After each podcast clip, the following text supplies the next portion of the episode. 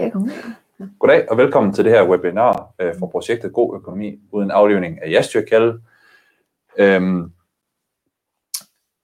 lidt først om det praktiske her på webinaret. Øhm, der er mulighed for at stille spørgsmål undervejs ud i chatten. Øh, og husk at stille dem i god tid, for der er, sådan, der er lidt forsinkelse på fra spørgsmålene øh, til I stiller dem til de herinde ved os. Og nu lidt til dagens program. Sådan der, så skulle I kunne se den. Øhm, til at starte med her, øh, så vil Bent Olsen, formand for Dansk Jassi, komme med en introduktion og status på omstilling af avlstrategier. Bagefter vil undertegnet komme ind på det her med muligheder for opdragsstrategier øh, for Jassi-brugerne. Og bagefter vil øh, Rut, og nu kan vi ikke se, men øh, vil komme ind på, hvad er økonomien øh, i de forskellige løsningsforslag, som jeg lige har nævnt. Og øh, til sidst vil så Bent komme på igen i forhold til, hvad gør jeg nu? Og undervejs, når jeg stiller spørgsmålene, så vil Pernille øh, fra Viking Danmark øh, styre øh, spørgsmålene. Og man kan sige, under efter hver indlæg, så vil øh, hun lige stille nogle opklarende spørgsmål, hvis I har haft nogle af dem. Og ellers så tager vi øh, generelle spørgsmål og diskussion til sidst øh, efter indlæggene. Men øh, det var sådan set øh, dagens program, og øh, jeg håber, I får et godt webinar. Og så er ordet dit, Bent. Tak for det, og tak for invitationen til at komme her og lave introduktionen til det her webinar. Øh, og lidt om, øh, hvor vi mener, øh, vi aktuelt står i omstillingen. Man kan sige, at den øh, anbefaling, vi har gået ud med, det er, at øh, man skal forsøge at minimere antallet af fødte renrassede tyrekalde. og øh, lidt om, øh, øh, og det vil sige, at øh, fremadrettet, der forudsætter vi, at øh, øh, en jersidose, det er en kønssorteret dose. Øh, I kan se her lidt øh, anvendelsen over tid i 2019. 56 procent af alt anvendt jersisæd, det var Exvik 2020, 64 procent, og i 2021, og det her det er februartal, og det vender jeg lige lidt tilbage til, men i februar 2021 var vi på 75 procent Exvik. Øhm, status øh, aktuelt i DMS insemineringsplaner efter de nye kørsler, der, efter der kom nye afsættal i februar måned, det er, at vi er på 91 procent af alle malgræsseforslag på kvier, der er Exvik, og hele 82 procent øh, på øh, køren, og totalt så er vi faktisk på et, øh, en anvendelse på øh, 87 øh, procent. Øh, vores målsætning har været øh, omkring øh, at tolke om, øh, der vi har nået en øh, stillingtagen hele vejen rundt, var at vi skulle gerne nå øh, op på de cirka 90 procent. Så det ser faktisk ud til, at vi er meget tæt på at være i mål her.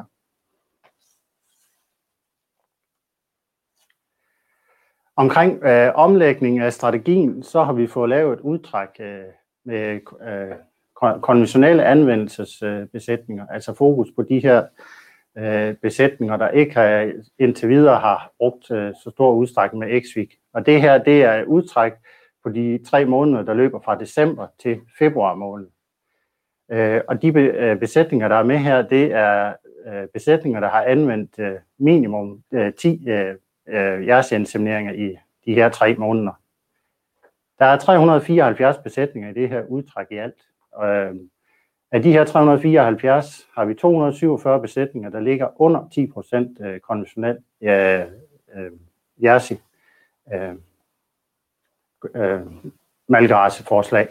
eller brugt. Øh, og der vurderer vi, at øh, de er i mål, de her øh, besætninger. Øh, de resterende 127 er taget i fokusudtræk, og det er dem her, blandt andet afsrådgiveren har været i tæt dialog med øh, og bedt øh, eller øh, spurgt omkring øh, stillingtagen. Af de her 127 besætninger havde vi 43 besætninger, der lå med under 30 procent øh, konventionel øh, anvendelse, og det vil sige, at øh, de er, var rigtig godt på vej. Øh, og med de sidste øh, udtræk, vi så her, hvor at øh, de seneste forslag var op på hele 87 procent, så er der sket rigtig meget også fra her den 20. februar og frem til, hvor vi er i dag. Så der er virkelig blevet arbejdet med det ude på bedrifterne. Også kødkvæganvendelsen stiger knap i samme takt, som vi har set med x men den er stigende, og aktu- eller i februar var der 23 procent øh, øh, forslag, øh, der var kødkvæg, og det er en stigning på 4 procent fra sidste år. Øh, også Yvik bliver der taget rigtig meget øh, godt imod øh, ude ved Jersikvæbroen. Jeg tror faktisk, vi er verdensmester i øh, anvendelsen af Yvik.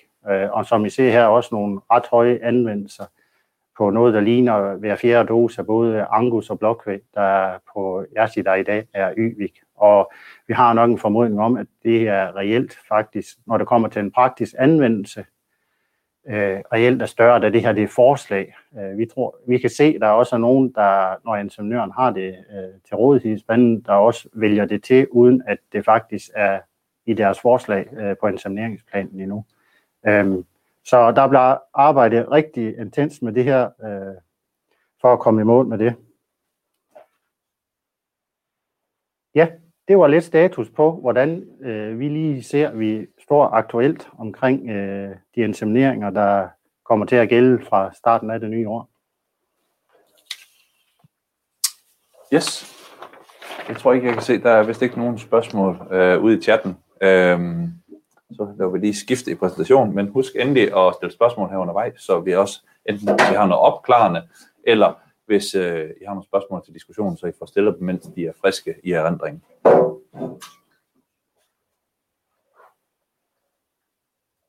Yes. Og så tror jeg, at der gerne skulle komme en slide. Yes, sådan der. Der er min slide. Så Hermed mit øh, præsentation omkring, hvilke mulige opdragsstrategier du har som Yasikvæg bruger øh, i forhold til det, nu der, når den her brancheaftale øh, om øh, ingen aflivning af jasyr træder i kraft, men man kan selvfølgelig sige, at den her, den kan også øh, nemt transporteres over til øh, kvægbrugere med, med tung race. Øh, og lidt en agenda for min præsentation. øh, en status på omstillingen, lidt sådan øh, statistik på, hvor er vi henne i forhold til aflivning af jastyrkald. Hvad muligheder har man for afsætning af opdræt? Øhm, og derunder også, øh, når man er ude at anvende meget kødkvæg, hvad effekt har det på besætningen? Og så til sidst lidt om kommunikationen i projektet. Men øh, lad os starte ud med status på omstillingen. Hvis vi kigger lidt på statistik over øh, aflivning og fødte kalve, jamen, så kan vi se, at antallet af kællinger for, øh, for jasjerassen, øh, det er den sorte linje, den har været ret stabil, øh, eller at den har været faldende øh, antal af kællinger med en stabil kobestand for Jersey. Det vi også kan se ud af den øh, graf, der er nedenstående, det er, at øh, specielt omkring 2017 og 2018, der ser vi, at antallet af fødte kviger stiger, mens antallet af fødte øh, tyre, det falder. Og det er jo en direkte konsekvens af den her stigende anvendelse af hundelig kønssorteret øh, sæd til malkerace. Så man kan sige, man er allerede godt på vej her med at få født færre øh, jassityrkalde. Men for at dykke lidt dybere ned i tallene, så øh, har jeg også taget de her tal med i forhold til at vise øh, antal aflivninger. Og det vi kan se på den røde linje, det er, at for konventionelle, så er antal, eller procent aflivede kalve, så procent af de levende fødte kalve, den er sådan set konstant øh, i forhold til, hvor mange man afliver. Men det vi kan se, og det hænger også sammen med det forrige slide, det er, at, der bliver, at antallet af jastyrkalder bliver aflivet falder. Det er de blå bar, I kan se, der lige så stille falder øh, hen mod øh, 2020, hvor der var 12.000 i seneste år, øh, der blev aflivet. Så man kan sige, at man er allerede godt på vej, og hvis vi kigger på økologerne, så er de kommet i mål. Der var specielt i 2016, øh, så, så vi et stort fald i antallet af aflivninger af jazztyrkalde. Øh, det var meget Tise og Naturmælk her, der gik ind og, øh, og tog stilling, og så kom Arla med i 2019.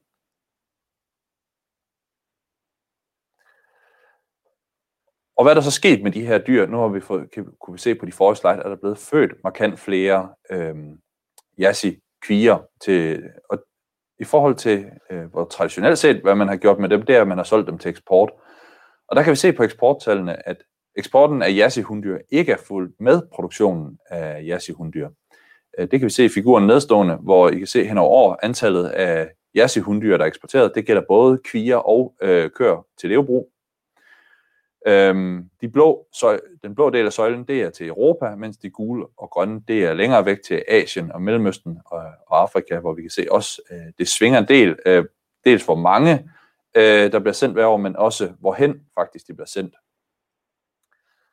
Og det man også kan spørge sig selv, det er, vil forbrugerne øh, og politikerne fortsat tillade de her lange eksporter? Det vil for eksempel prøve også at klarlægge i den artikel, der har været i Kvænyt, der hedder øh, Kvieksport kan ikke stå alene. Der kan I læse meget mere om, øh, for eksempel Asger Christensen, der udtaler sig om, hvordan øh, forhandlingerne foregår lige nu i EU omkring det her med transportdirektivet. En anden måde, man også har forsøgt at få født færre øh, jassikøer på, det er også, at vi har set en stigende anvendelse af kødkvæssæd øh, på jassikøer. Øh, det kan vi se i figuren nedstående, at antallet og procent øh, insemineringer med kødkvæg er steget markant de senere år, øh, og i 2020 nåede vi op på 17% anvendt kødkvæg. Men det, der så er det gode spørgsmål, det er også, jamen, kan de her 12.000 jassityrkalde, øh, som bliver aflevet i 2020, kan de omsættes til kødkvægskrydsninger og afsættes i Danmark? Det vil jeg blandt andet også komme ind på i den her præsentation. Så man kan sige, kort ridse op, jamen problemstillingen øh, faktisk, det er, at der kræves en kalv for at producere mælk. Og med de nuværende teknologier øh, gør det, at vi kan reproducere øh, kon allerede ved førstkældning, fordi vi bruger masser af kønstet sæd. Det har Bent også det vist på de seneste øh, insemineringsforslag, at der bliver brugt i høj grad øh, XV. Så vi har et behov for, at alle drægtigheder har en værdi. Og der har vi identificeret tre overordnede muligheder for at afsætte de dyr, når man laver, øh, når man inseminerer dyret, så tager man også stilling til, hvad der skal ske med den her. Og, og der er det også vigtigt at gøre, holde sig for øje, hvor er det, man forventer, at det her dyr skal afsættes. Og et kan være salg og opdræt til anden mælkeproduktion. To, det er salg og opdræt til specialiseret kalve- og, og oksekødsproduktion. Og så er der endelig også tre øh, metoder til færrefødte kalve. Øhm, det vil jeg ikke komme så meget ind på i min præsentation, men Rut vil komme med nogle eksempler på, øh, fra Simhurt, med, hvor man kigger på forlænget laktation. Men det, der hele nøgleordet i det her, det er afsætningssikkerhed. Fordi nu har, vi, har jeg gennem projektet snakket med mange øh, Yassi kvægbrugere, og det er helt klart, det er ikke den sidste 50'er, der betyder noget på, om man får det for, når man sælger dyret. Det er det her med, at man ved, at i morgen kommer der faktisk en og henter min opdræt, hvad enten det er kvier til eksport, eller om det er krydsningskalve til salg til en slagtkalveproducent. Det vigtigste er, at man har sikkerhed for at komme af med sine dyr. Ja. Nu kan jeg se, uh, Pernille, du markerer lige med et spørgsmål. Der er kommet et spørgsmål fra Brian Pilgaard, der siger, øh, hvem skal spise det ekstra kød, der så nu skal laves, og hvad med transporttid? Jeg ved, du kommer lidt ind på det nu, men... Øh... Jamen, jeg, kan, øh, jeg kommer ikke særlig meget på, måske, hvem der skal spise det, men i forhold til lange transporter, altså det afhænger meget øh, af, af, hvad skal man sige, hvad der sker nede i EU, og hvad de, der er de, de er jo i gang med at forhandle omkring det lige nu, øh, om vi må blive ved med at transportere på så langt. Det, der også kan være øh, risiko for, det er, at man kan blive nødt til, specielt på de helt lange transporter ud i Rusland eller Afrika eller Mellemøsten, at de skal flyves øh, derud dyrene. Og det vil jo alt andet lige betyde en markant forøgning på omkostningerne til at få dyrene transporteret. Øh, så det er, der, øh, det er der en risiko for. I forhold til, hvem der, skal spise det, jamen, øh, der kan man i hvert fald sige, altså herhjemme, øh, netto passer det med den oksekødsproduktion, vi har til den danske befolkning, men vi eksporterer bare en rigtig stor del af det, så man kan sige, kunne vi afsætte meget mere af det røde danske oksekød i Danmark, det ville jo være en helt øh, unik mulighed. Men øh, det tror jeg også, at Bent vil kommentere lidt mere på til sidst.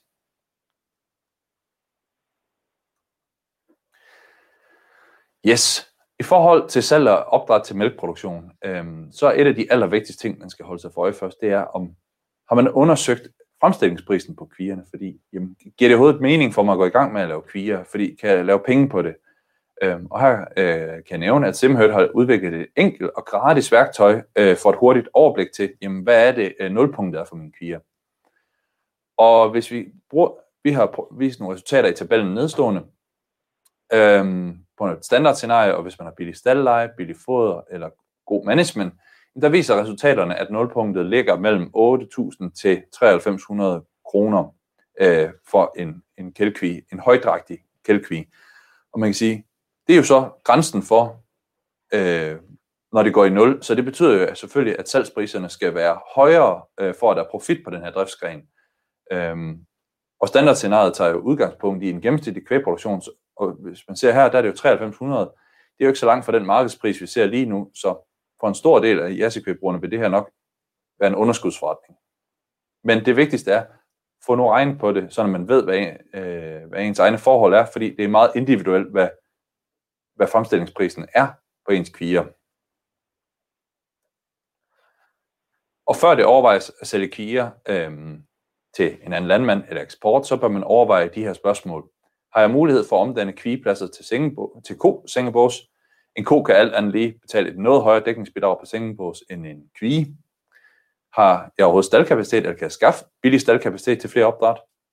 Har jeg harmoniareal nok, og kan jeg skaffe fodret? Det er også en udfordring for nogen. Men også en ting, vi har hørt fra nogle af eksportfirmaerne, øh, et spørgsmål, man bør stille sig, det er, at alle mine kvier i dag er en god nok kvalitet til salg. Øh, men vi hører nogle eksempler på, hvor der bliver plukket meget i flokkene, og man så reelt ikke kommer af med de dyr, man ønsker, men faktisk nogle af de gode kvier, man gerne selv vil have skiftet ind. Så hvis man kan svare nej til blot en af de her spørgsmål ovenstående, så skal man nøje overveje, om kvieproduktionen er vejen frem. Men hvad muligheder har vi så for at, øh, at sælge de her kvier? Jamen, der er jo den helt traditionelle, som vi kender, det er jo eksport af malkvæskvier og køer, som har været en tradition i rigtig mange år. Det vi ser lige nu, specielt ved jeres, det er, at der er et større udbud end efterspørgsel. Og der er også den her risiko for nedlukninger i perioder. Øh, det kan både være lokalt på bedriften selv, men også nationalt, øh, som vi så med Bluetong. Og hvad gør man så øh, i det tilfælde, øh, hvis man lige pludselig står med en masse kvier? Så er der en forholdsvis ny mulighed, der hedder øh, med malkvæstkrydsninger mellem tung race og Jersey. Øh, det er en ny mulighed, der undersøges nærmere i Dairy Cross-projektet. Øh, et konceptet går ud på, at man som Jersey kvæg bruger i, sit, i sin mellemgruppe af køer, altså ikke dem, man vil afle videre til sin egen besætning, men den næst bedste gruppe, der krydser man med malkkvæg og sælger dem til en anden mælkeproducent, som for eksempel har tung race i dag og ønsker en lidt mindre ko. Dermed har man en sikker og fast afsætning til en, kvæg, til en anden kvægbruger, som så kun inseminerer de her krydsninger med kødkvæg. Og det betyder så, at han jo kontinuerligt skal have nogle nye dyr for, for den her besætning, og det er derfor, øh, vi skriver det her med, at der er mulighed for sikker og fast afsætning på kontrakt. Øhm, men det er lidt fugle på taget. Det er en ny øh, metode, der er ved at blive startet op, øhm, og det er vigtigt, at man i hvert fald har en kontrakt, før man går i gang med den her produktionsform. Og så er der til sidst øh, selvfølgelig en også, vi kender. Øh, det er raceskift fra tung race til jersi, som vi også har set de senere år, der er nogen, der har, der er gået i gang med. Det er mere en midlertidig afsætningsmulighed, fordi at man kan sige, det kan godt være, at man kan selvfølgelig sælge en masse hunddyr i en periode til en besætning, der vil gerne skifte tung race ud med jersikon. Men man kan sige, så når den besætning er selvreproducerende, så kan man ikke sælge flere hunddyr dertil. Derfor er den her mulighed, som jeg nævnte øh, lige før, den giver en mere sikker og fast afsætning øh, over tid. Det var det, øh, lige jeg vil sige omkring øh, afsætning af dyr til mælkeproduktion, og nu vil jeg så bevæge mig mere over i salg af opdræt til specialiseret kødproduktion.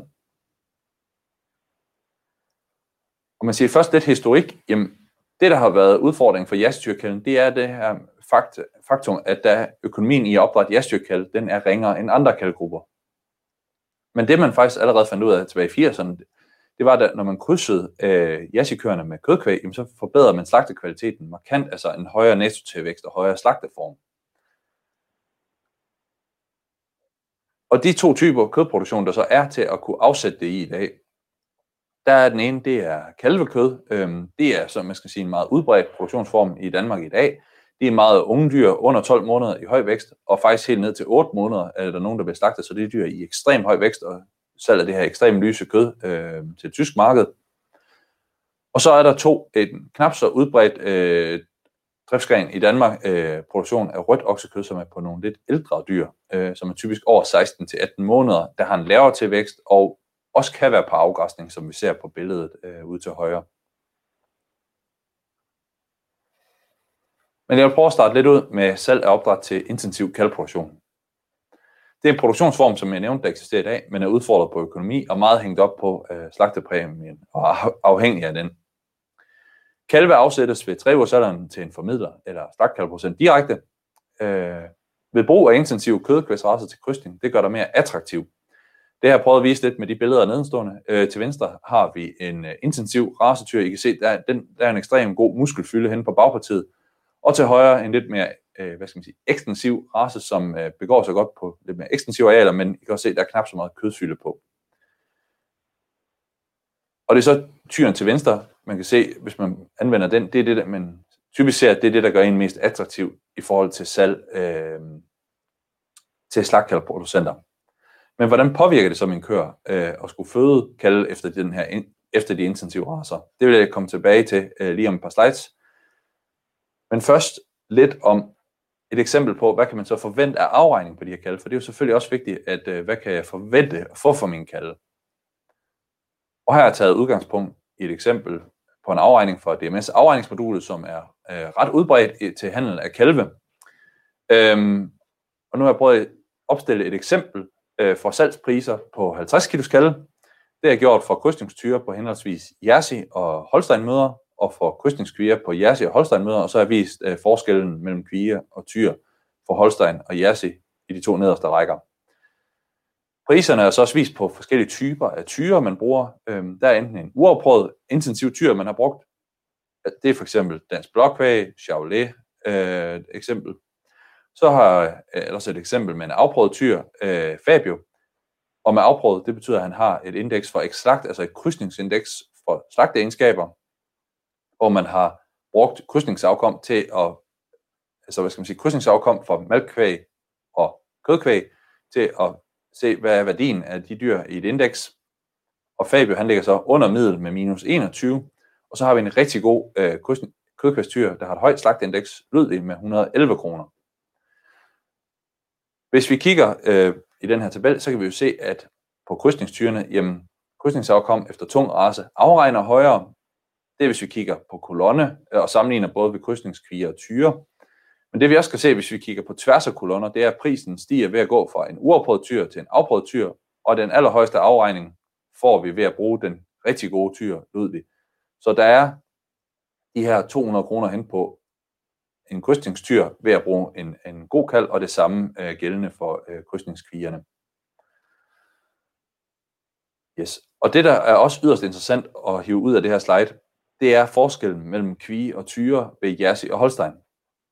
Forskellen mellem en krydsning, prisen på en krydsningskvige og en krydsningstyr, den er 700 kroner ved Jersey og næsten det halve ved Holstein. Det betyder, at incitamentet til at bruge Yvik er alt andet lige større for Jersey-rasen.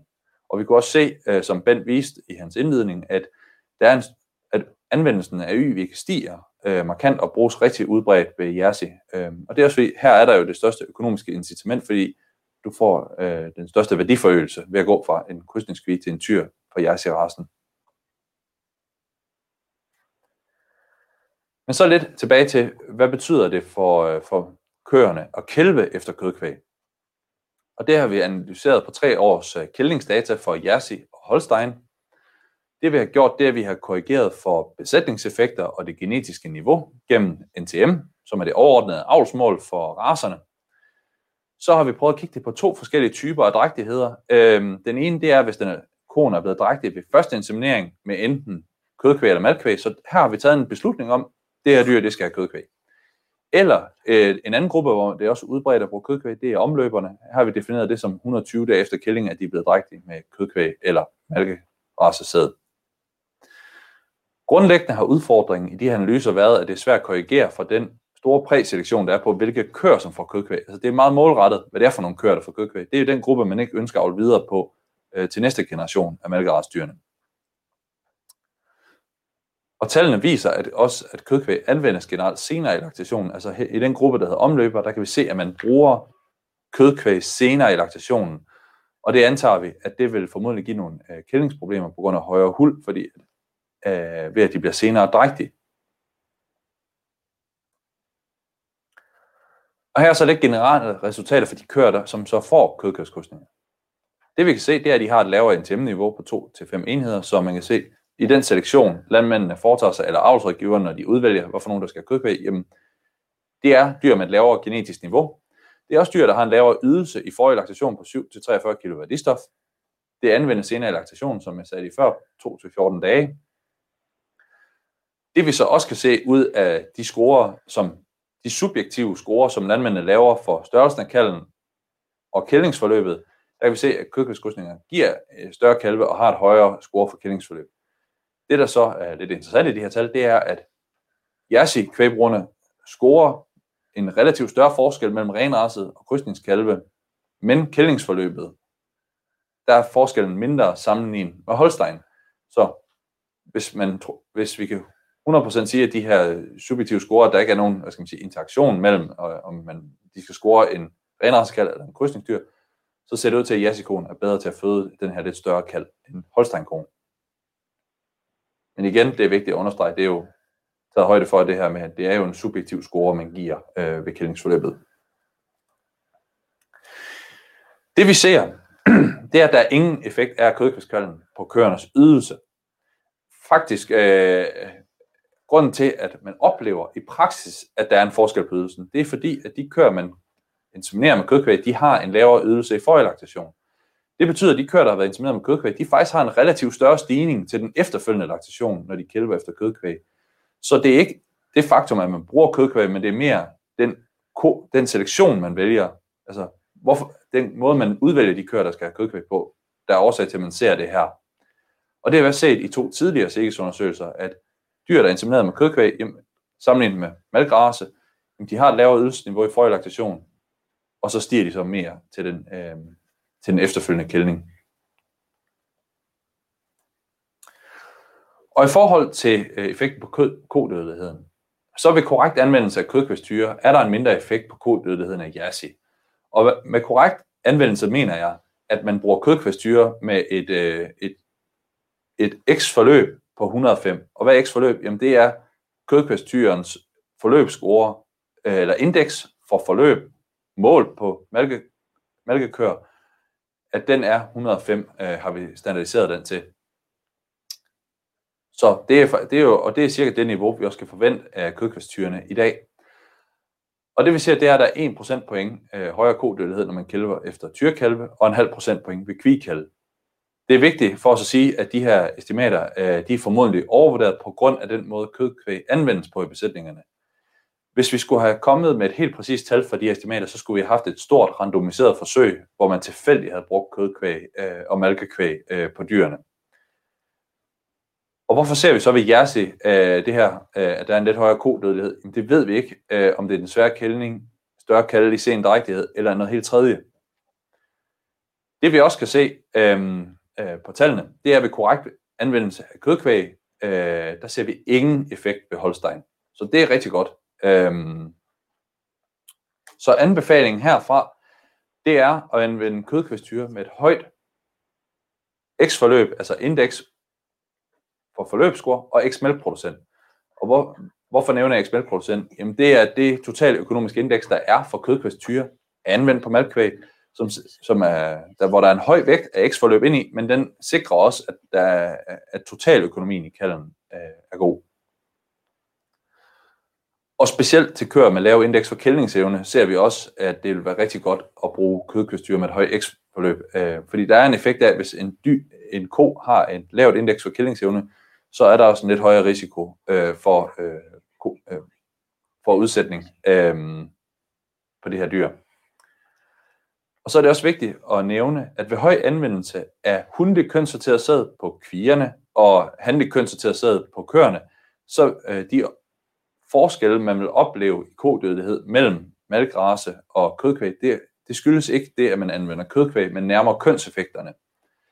Og det Øh, man kan også sammenligne det med, at i dag, hvis man brugte kun konventionel malgræssæd, både ved Jersey Holstein, jamen, så ser vi også, at kodødeligheden er højere efter tyrekaldkældninger, sammenlignet med kvigkældninger.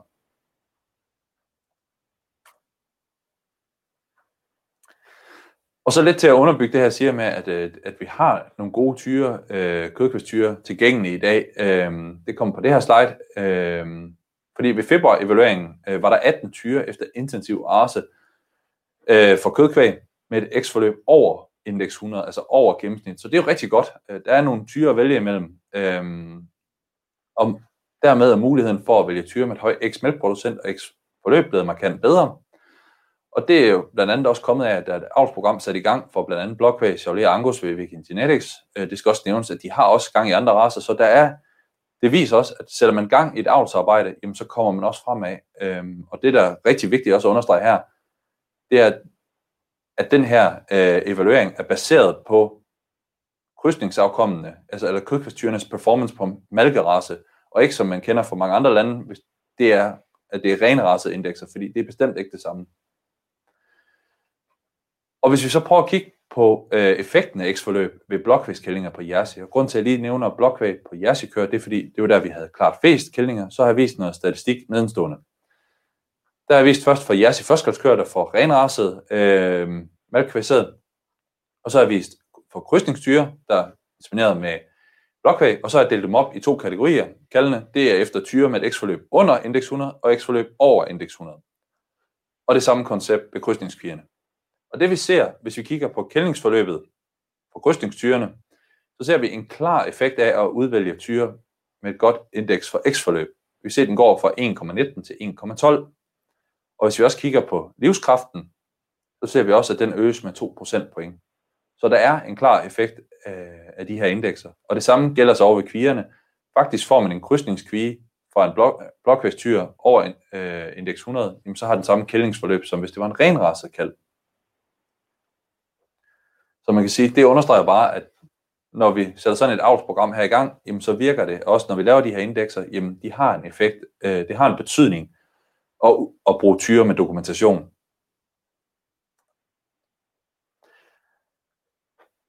Men i og med, at vi ser øh, den her øh, lidt højere kodødelighed ved jassikør, så har vi nogle forslag til fokusområder i overgangsperioden, fordi det er et must, at vi skal i gang med at bruge mere kødkvæg på jassirasen. Fordi at vi skal have født nogle færdige her jassityrkalder, og ikke alle bare kan producere kvier til eksport, øh, så vi får et endnu større overudbud. Og det er specielt også der, hvor I kommer ind i billedet, jer der er medlytter her, jamen det er nogle af de ting, I også kan være med til at påvirke, når I har nogle landmænd, I skal ud og rådgive i forhold til at bruge kødkvæg. Det kan fx være, at man skal have fokus på øh, øhm, i forhold til det her med at lette kældningerne, f.eks. fasefodring af goldkøer, men også fokus på ensartet og anbefalet huld ved kældning. Det kan også være omkring selve kældningen, øh, et godt kældningsmanagement og design af kældningsboks, undgå kældningsstress, og her kan vi også sige, at jasseproducenterne har jo også været privilegeret, at de aldrig har haft udfordringer med kældninger. Øh, så det er nok her også, at man skal lige tage et ekstra look i kældningsafsnittet. Så er der selvfølgelig også øh, startlaktation, man kan sætte fokus på i forhold til opstarterhold og tilpasset opstartsfodring. Og så endelig også den her udvælgelse af kødkvæstyr med højst mulig X mælkproducenter X forløb. Men det er også vigtigt at sige, at vi, det er også nødvendigt, at man bruger 5-10% uafprøvet kødkostyre, men i forhold til, at vi skal finde fremtidens stjerner øh, for, inden for kødkvæg til brug på mælkekvæg. Og her er det bare vigtigt at bruge det for et afprøvningsprogram, altså nogen, hvor man aktivt går ind og avler for det her, øh, for kødkvægstyre anvendt på mælkekvæg.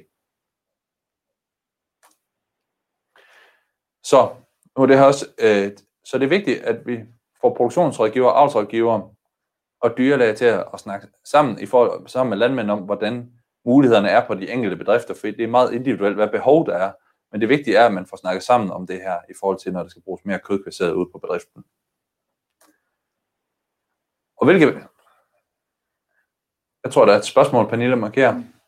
Ja, jeg har lige et spørgsmål fra Inge Marie Antonsen omkring, hvad er merprisen for Yvik-sæd i forhold til konventionel sæd, og hvor mange flere insemineringer skal der bruges per drægtighed ved Yvik? Jeg ved, at øh, Rut kommer tilbage til det øh, senere i præsentationen. Jeg vil bare lige nævne, at det er, det er læst spørgsmål, men det kommer senere. Yes, super. Tak, Pernille. Hvilke værktøjer har vi så i DMS til at hjælpe os i forhold til det her med at bruge af mere kødkvæg? Jamen, vi har øh, i insemineringsplanen har vi øh, DMS-filtrering af hunddyr. Øh, der kan man fx gå ind og bruge kødkvæg til oprydning og sanering i besætningen af den ene eller den anden øh, årsag. Så det er ikke nødvendigvis kun ANTM, men også hvis man har andre ting, man gerne vil have ryddet op i i besætningen. Det er også muligt øh, ved anvendelsen af handlikønsteret sæd i insemineringsplanen og automatisk anvende et vist antal insemineringer, så man kan levere en vis procent krydsningstyre, øh, hvis man aftaler det med en given producent eller formidler. Der er også lavet opdatering af prognosen, som giver bedre overblik over, hvilke kalde der kommer øh, i forhold til malgræskviger og kødrase, tyre og kvier, altså krydsningsdyr.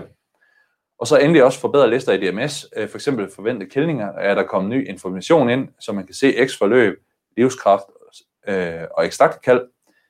Nu vil jeg lige hive det næste frem, slide, så man er bedre forberedt på de kældninger, der kommer. Her kan vi så se en kvægbruger, der er lykkedes øh, rigtig godt med at bruge nogle gode tyre for øh, X-forløb. Vi kan se, at de er alle sammen over indeks 100. Men her kan man også se, at hvis nu man har, kan se, at der kommer en med et lavere et indeks under 100, jamen så har man mulighed for lidt at være forberedt på den her kældning. Øhm, så der er nogle værktøjer også til at hjælpe derude i dagligdagen. Yes. Det var sådan lidt om den intensive øh, oks, øh, hvad hedder det, kalveproduktion. Nu vil jeg så prøve at bevæge mig lidt over øh, et andet område, øh, salg af opdræt til oksekødsproduktion. Øhm, her kan man sige, at Teaser K er et rigtig godt eksempel øh, på det, hvor man startede med det for nogle år siden, det her med at sende nogle dyr ud på afgræsning og også øh, slagte dem og, til en mere, og sælge dem til en mere pris øh, i diverse øh, butikker. Og vi kan også se, at øh, eller, i forhold til anbefalingerne for Task Force slagtekalve, øh, lyder det, at der er en større efterspørgsel på rødt oksekød øh, på det dan- til produktion på det danske marked. Man kan også sige, at det her det er meget relevant i en dagsorden, en dagsorden om udtagning af lavbundsjord og biodiversitet. Men man kan så spørge sig selv, jamen, hvem er det så, der skal opdrætte de her kalve? Der har vi så prøvet at komme med nogle eksempler her. Det kunne for eksempel være professionelle opdrættere, der gik i gang med det her. Der er også et meget stort potentiale i græsningslag og byfolk, øh, som hvert år øh, kører nogle kødkvæstdyr ind til at afgræsse øh, nogle enge. Øh. Og så er der faktisk også mælkproducenter, som har gamle stalle. Hvis det er en mælkproducent, der overvejer at gå på pension, jamen, så kunne det være, at han, hun skulle have nogle, øh, nogle krydsningsdyr til at gå, som man kunne føde op i den gamle stald. Og de fordele, man så kunne nævne ved at bruge kødkødskrydsninger som naturplejer, eller sætte ind i stallen til oksekødsproduktion, det er det her med, at du har jo ingen, øh, stud, øh, ingen tyre, typisk fordi de er studet. Øh, der er ingen ko med kald. Ingen besværlige kældninger. Færre dyr på stald om vinteren. Man har mulighed for at slagte ud der til vinteren. Der er stor frihed øh, om sommeren. Øh, så derfor, og det er også derfor, det, det hænger lidt sammen med det næste, at det passer godt ind sammen med deltidsplantavl, hvor jeg har snakket med nogle forskellige, øh, der aftager krydsningsdyr i tis og ko øh, konceptet. Og det, de har fået til at passe øh, godt sammen med planteavl. Øh, så der er, nogle, der er en del fordele ved det her. Men man kan sige, før man går i gang med det her, så er det selvfølgelig vigtigt, at der er økonomi i det. Og derfor har vi prøvet at lave et lille regnestykke på det her. Øh, men man kan sige, først og fremmest, den største udfordring, det er, at slagtepræmien ikke gælder for kvier over 16 måneder. Og der kan jeg så nævne, at der arbejdes for Landbrug og Fødevare kvæg på, øh, at det bliver muligt at få slagtepræmie øh, på kvier over 16 måneder, hvilket vil være vigtigt i forhold til at kunne øh, fremme den her produktion. Men jeg prøver at opstille et eksempel for en besætning med 300 årsdyr, og jeg ved godt, at det er måske mange, øh, men man kan sige, så kan man så selv skalere eksemplet ned. Og der har vi så sat 150.000 ind til medarbejderaflønning, så vi antager, at det er en halv medarbejder årligt, der skal arbejde med det her. Vi har sat kapacitetsomkostninger til 260.000 årligt, så det går til noget stalleleje, diesel, you name it, og lidt finansieringsomkostninger øh, til noget kassekredit. Samlede faste omkostninger på 450.000 kroner årligt, hvilket stiller et krav til et restbeløb på 4 kroner 11 per dag per årstyr. Så har vi så prøvet at regne på, jamen, hvad kan vi så opnå af restbeløb for at kan imødekomme, øh, for at kan imødekomme det her øh, krav til 0. Men først har vi lavet lidt antagelser. Vi har sat 1000 kroner af til en slagtepræmie. Det vurderer vi realistisk i forhold til den ramme, der er lige nu. Selv hvis der skulle komme flere dyr ind øh, i ordningen, vi har også antaget, at alle dyr er på afgræsning 5 måneder årligt, eller gratis afgræsning. Og den antagelse underbygger vi med, at der er mulighed for tilskud på statsarealer. Vi har antaget en afregningspris på 21 kroner per kilo slagtet, så det er jo uden corona-effekt. Og så antager, har vi prøvet også at lege lidt med tallene i forhold til, hvis der kom et koncept på det her, jamen hvad kunne man så forvente en øget, øh, kunne man så forvente en øget afregningspris? Der har vi prøvet at sætte et eksempel ind med 4 kroner ved et nyt koncept. Men man skal så huske, at der vil nok også være nogle krav til ens produktionsform øh, for at få den mere pris. Så har vi prøvet at opstille eksemplet over i tabellen til højre øh, for en mælkeproducent, der selv opdrætter dem, eller en opdrætter, der køber dem og opdrætter dem. Og så har vi vist øh, økonomieksempler både for ekstensiv kvigeproduktion og ekstensiv studeproduktion for begge opdrættereksempler. Indkøbspris og transport, den er sat til 0, når du selv har dem, så det er jo internt på bedriften, men opdrageren har vi sat en, en indkøbspris ind, plus en transport på 160 kroner, så det er 1300 for en kvige, øh, man cirka giver. Og så kan man sige, nu er der en, der er en masse antagelser her, som I kan kigge på bagefter, men hvis vi prøver at summere ned til, hvad er så restbeløbet øh, per dag, så kan vi se for kviproduktionen, som det er i dag, jamen så ligger 0, eller restbeløbet under de 4 kroner 11, både for mælkeproducenten og opdrætteren, på de her omkring 2 kroner 90 øh, per dag. Og det kommer primært af, fordi der ikke er en slagtepræmie. Fordi hvis vi kigger på studene, så kan vi se, at vi rammer lige omkring krav til 0. Men lykkes det at få slagtepræmie på kvierne, så kan vi også se, at restbeløbet stiger per dag, og vi kommer op over øh, de 4 kroner 11. Og så den nederste række, den viser så, at hvis vi både har slagtepræmie og har et koncepttillæg på de forskellige dyrekategorier, jamen så rammer vi faktisk et, et restbeløb, der er markant højere øh, på omkring mellem 6 og 7 kroner. Men det her, det var et eksempel, jeg kunne fremstille, at man kunne jo garanteret øh, sige, der kunne pilles ved nogle af de antagelser her. Men det vi faktisk har gjort, det er, at vi, det regneark, der har lavet de her tal, det er på Farmtal Online og Landbrugsinfo, øh, så man faktisk har mulighed for selv at gå ind og kigge på det. Og det bliver lagt op øh, faktisk i morgen, øh, så man kan enten som landmand selv downloade den og sætte sin antagelse ind, eller bruge den sammen med sine rådgiver.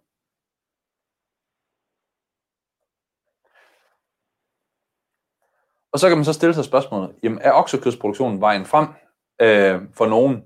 Jamen for at der skal være en god økonomi i det, øh, så har jeg lige vist, jamen så skal der, øh, komme, skal der gerne komme en slagtepræmie i spil, plus et koncepttillæg.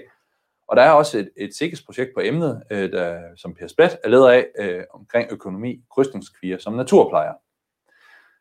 Det der er med den her produktionsform, det er det typiske tyrevalg, det er Angus og Hereford. Det tiltaler mange mælkeproducenter, fordi de øh, generelt giver nemmere kællinger, vi ser også, at Angus og Hereford-rasen har høje øh, krydsningsindekser for øh, x forløb. Men det man så kan spørge sig selv, det er også, jamen, hvordan får vi startet den her produktionsgren i Danmark? Fordi den kan potentielt aftage rigtig mange dyr og løse noget af den udfordring, vi har med aflevningen af, af tyrkald og kaldeksporten. Men som landmand eller rådgiver omkring ham, så brug netværket til at finde aftager. Det kunne fx være andre landmænd, pensionerede landmænd eller byfolk, man kunne prøve at sælge de her dyr til. Og jeg tror, vi har et spørgsmål mere. Pernille? Øh, ja, der er kommet et spørgsmål fra Carsten Hovmann, der spørger, om der vil der i prognosen fremover være muligt at inddrage kødproduktionen på jersekrydsninger og videre i produktionsbudgettet. Øhm, og det vil jeg godt have lov til at, at selv svare på og sige, at øh, der bliver arbejdet rigtig meget i prognosen på at få udbygget og få gjort det mere specifikt.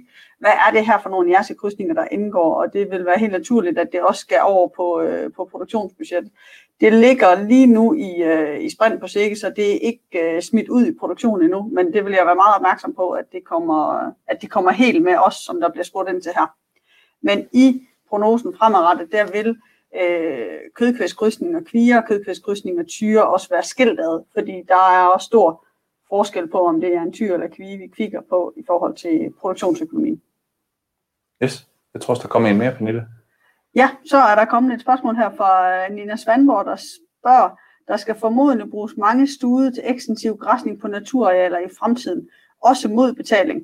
Har man regnet på økonomien i at slagte dem som 4-5 års, og hvilke ekstensive raser kan man forestille sig vil være mest fordelagtige? Er der må nogen, der laver eksempelvis Galloway-krydsninger, og er disse må egnet til at gå ud hele året i milde vintre?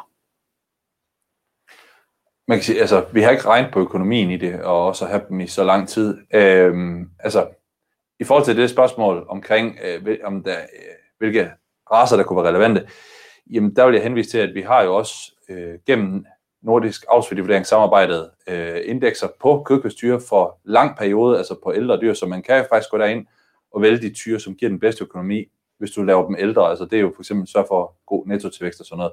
Så man siger, det er ikke så vigtigt med rasen, men det er mere vigtigt at forvalte nogen med en god genetik for vækst på under ekstensive forhold. Øh, og det er der mulighed for. Øh, og der kan man sige, der kan man jo nævne, det er jo sådan som Angus og Hereford. Øh, nu nævnes der Galloway, altså jeg vil sige, det er en lidt mindre race, der har knap så høj tilvækst øh, som de to andre racer. Og det skal i hvert fald være meget low cost, øh, for det kan svare sig. Men øh, det er ikke noget, vi lige direkte har regnet på at have dem i så lang tid. Det er mere de her omkring to år, som vi ser øh, mest realistisk. Og man kan også sige, at med stødproduktion i dag, der er der et loft på 30 måneder øh, for dyrene. Øh, og det er alt andet lige en vigtig del af økonomien i, i, i, i den her kødproduktion, det er slagtepræmien.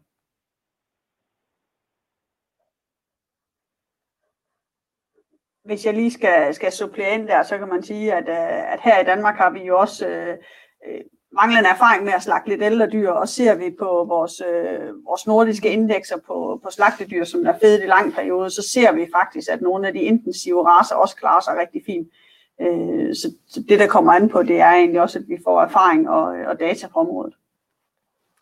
Ja, det, det er jo nok mest det. Altså, vi, det er jo noget, hvor vi mangler noget mere erfaring. Vi har jo mest haft øh, har mest erfaring øh, fra øh, kaldproduktionen, øh, så det er jo noget, vi skal også til at i gang med øh, at udforske lidt mere. Pernille, jeg kan se, du markerer igen. Ja, vi har øh, Per Split, øh, slagkalderådgiver her fra Sikke, som der også kommenterer her, at generelt bør krydsningskvier, øh, krydsningskvier have adgang til stald. Det er ikke umiddelbart egnet, at de skal gå ud hele året. Yes. Super. Så, tror jeg, så prøver vi at gå videre til præsentationen.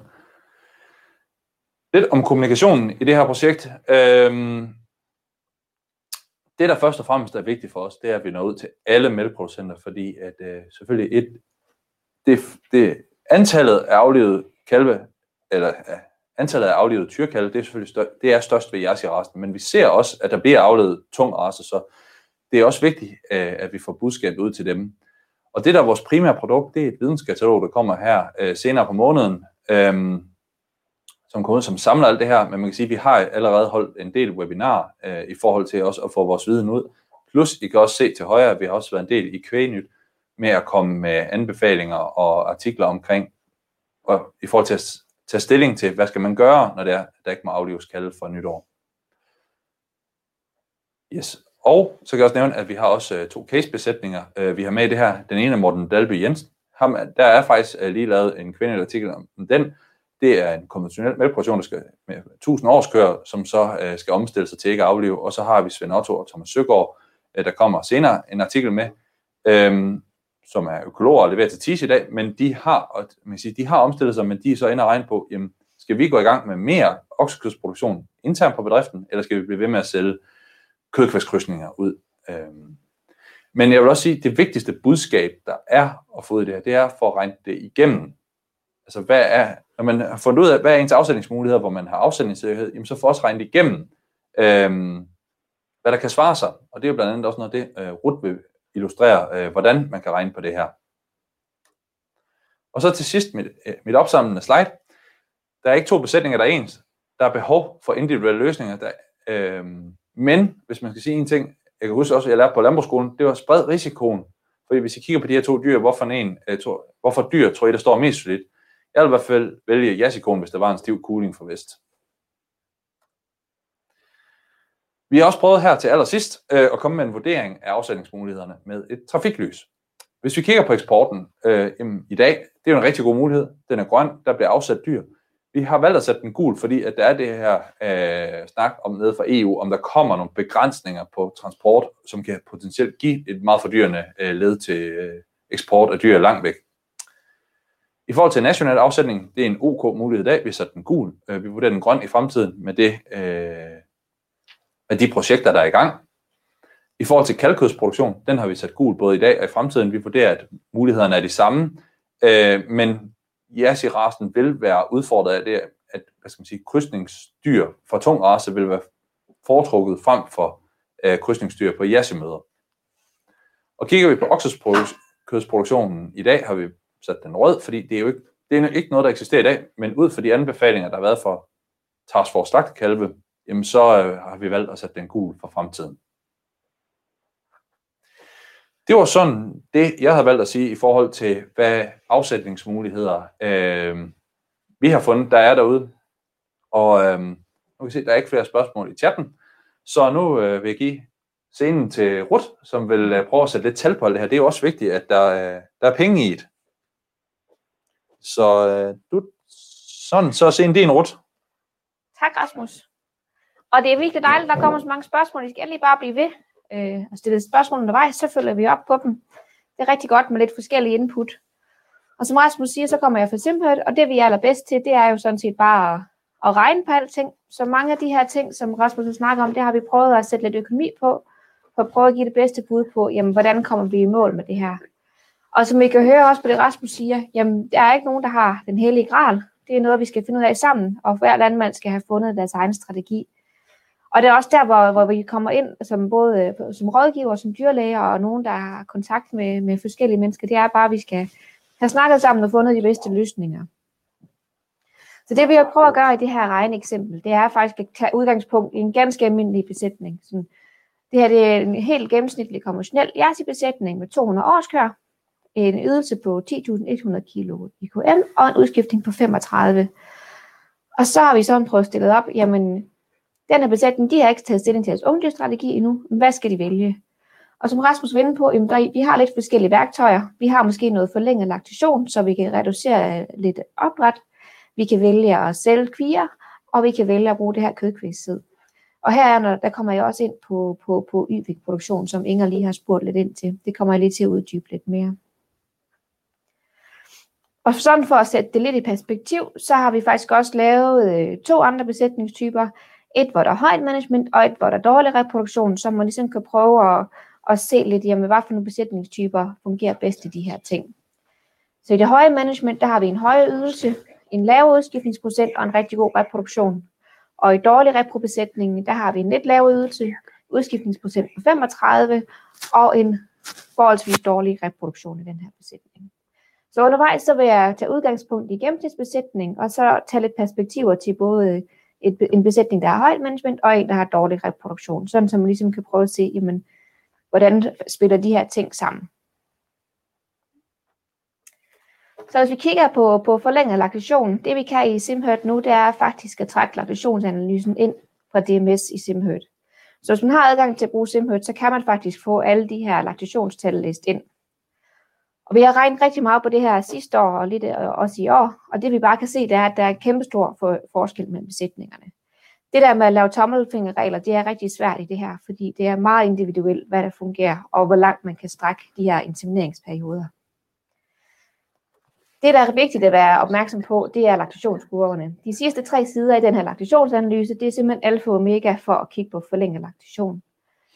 Vi vil rigtig gerne have flade laktationskurver, hvis det skal give mening at lave forlænget laktation. Bliver laktationskurven for stejl, så er der for mange køer, der kommer til at hænge øh, i slutlaktationen med en alt for lav ydelse. En anden rigtig vigtig ting, det er øh, forskel mellem førstekalds og ældre køer. Hvis man har en stor forskel på, på de unge køer og de ældre køer, jamen så kan det være, at de unge de skal faktisk skynde sig at blive ældre og lave en masse mælk. Men omvendt kan man også sige, kælver de ind og er noget små, så kan det måske også være en fordel, at de lige får et par uger eller et par måneder ekstra i, i første laktation, inden de skal videre til, til, til anden laktation.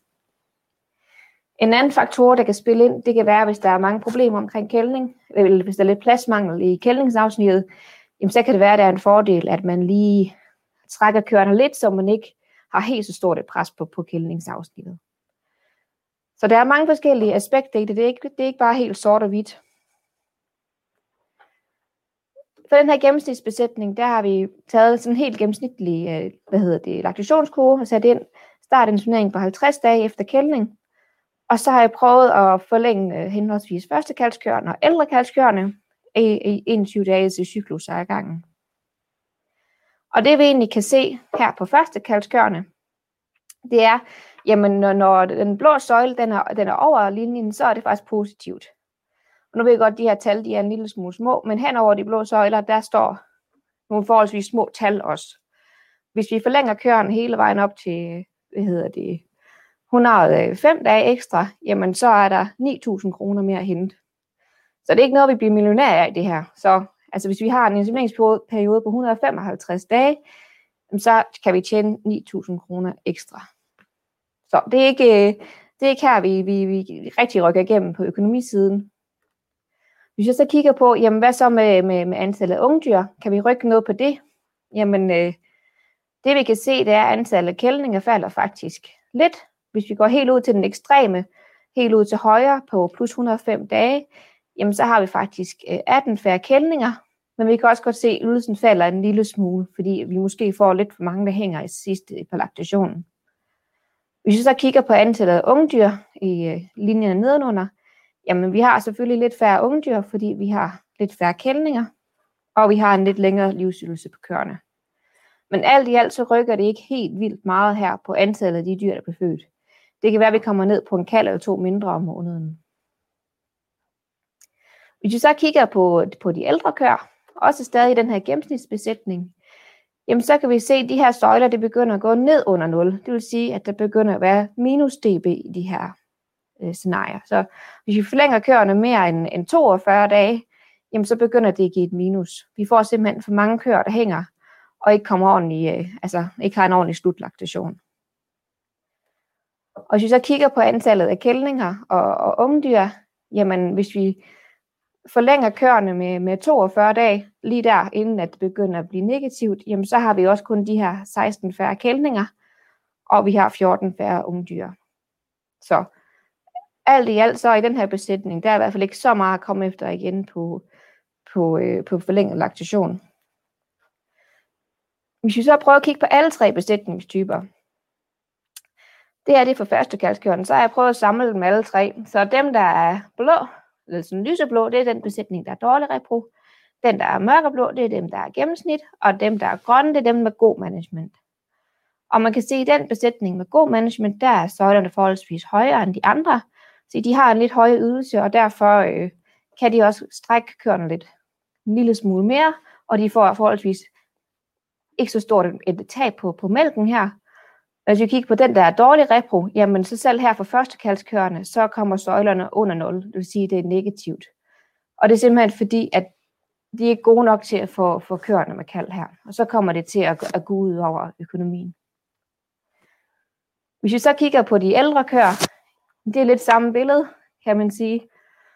Men øh, de grønne her for den gode managementbesætning, de bliver rigtig negative lige pludselig. Og det er altså fordi, vi har en høj ydelse, og der er rigtig mange penge at tabe der i, i slutlaktation på de her ældre køer. Så hvis vi kan samle lidt op på det her forlængede laktation, jamen det vi kan se, det er, at der er en begrænset økonomisk gevinst. Øh, reduktionen i antal ungdyr er lav, medmindre at vi forlænger køerne ret meget. Men som jeg også kunne se på de her tre forskellige besætningstyper, så kan det også variere rigtig meget. Så det er en god idé for at regne det efter. Og alle dem, der har adgang til Simhut, de kan jo regne det her gratis, eller man er også altid velkommen til at få det regnet efter ved at, ved at ringe til os. Men der er mange ting, man lige skal have styr på, inden man går i gang i hvert fald. Og det er jo ikke det, som kan minimere antallet af unge dyr allermest. Hvis vi så går videre til, til salg af kvier, jamen øh, det er også noget af det, Rasmus har snakket om. Altså vi har et, faktisk et nogenlunde fornuftigt øh, eksportmarked lige nu, hvor vi får nogle okay priser for vores kvier. Så derfor har jeg prøvet at regne på, jamen hvad sker der, hvis de her priser de ændrer sig? Kan det så blive ved med at gå? Og i den her, de her besætninger, så har vi faktisk lavet noget, hvor der ikke er brugt kønssorteret sæd, og vi har brugt kønssorteret sæd. Også ligesom for at vise, jamen, hvad er det, vi kan. Hvis vi bruger x på alle vores dyr, hvor mange kvier kunne vi egentlig producere? Så vi kigger på den øverste linje her, der hedder solgte kælvekvier. Det er sådan set de overskudskvier, de har i de her besætninger. Og vi kan sige, sådan en besætning her med høj management, jamen hvis vi ikke bruger kønssorteret sæd, så er der 24 kvier hvert år, vi kan sælge. Hvis vi bruger kønssorteret sæd, så er vi faktisk næsten op på 100, vi kan komme afsted med. Så det er rigtig mange kvier, vi kan generere i den her besætning. Hvis vi så kigger på den med dårlig repro, jamen uden at bruge kønssorteret sæd, så kan det lige rende rundt med kvier. Der er måske en enkelt år, om året, der er i overskud. Men det her var der ikke sådan, her er der ikke rigtig øh, forretning i selv kvier. Hvis vi bruger rigtig meget kønssorteret sæd, jamen så kommer vi op på at lave 54 ekstra kvier om året. Så vi kan godt få lavet nogle ekstra kvier til salg, selv i en besætning med dårlig reproduktion. Og det, det egentlig hele handler om i dag, det er de her tyrekalde. Og hvis vi ikke bruger noget kønssorteret sæd, jamen så har vi omkring 100 øh, tyrekalde i de her besætninger. Det er cirka halvdelen af kaldene, der kommer ud som tyre. Og ved at bruge rigtig meget kønssorteret sæd, jamen så kan vi få bevæget det ned til omkring 20. Vi kommer aldrig helt udenom, at der kommer nogle enkelte tyrekalde, men ved at bruge rigtig meget kønssorteret sæd, jamen så har vi fået en rigtig stor reduktion på de her tyrekalde i hvert fald. Men bagsiden af at bruge rigtig meget kønssorteret sæd og have kvier til, til eksport, det er jo så antallet af ungdyr stiger rigtig meget. Fordi de her kvier skal man have opstallet, indtil man kan sælge dem. Det kan være, at man er heldig, at man kan sælge dem som lavdrægtige, men de kan også stå og fylde i stallen helt indtil de er højdrægtige. Så der er faktisk næsten en fordobling her af, af ungdyrplads, at det er nødvendigt at have plads til alle de her kvier, man skal sælge. Så det er altså lidt noget, man skal have i baghovedet. Altså, det er rigtig godt at, at bruge noget, noget kønsorteret sæd, så kan vi få minimeret antallet af tyrkald. Man skal altså også have plads til de her kvier. Og går de ind og tager en, en god plads, så bliver det faktisk ret dyrt at have dem opstallet. Eller skal man ud og finde et kvihotel eller bygge en ny stald til dem. Det, det er ikke, det er ikke, der er ikke så mange, der lige pludselig kan have plads til dobbelt så mange kvier i hvert fald. Hvis vi så prøver at kigge lidt på økonomien i det, jamen for de her tre besætninger, der har vi igen, altså hvis søjlen er, er over øh, nulpunktet, så er det godt, så har vi et plus. Og hvis den er under, jamen så er det dårligt, så har vi et minus på DB. Og her har vi sat ind sådan en opdragsomkostning, der er 9 kroner om dagen. Og det er med arbejdsløn og foder og strøelse og alle de her ting.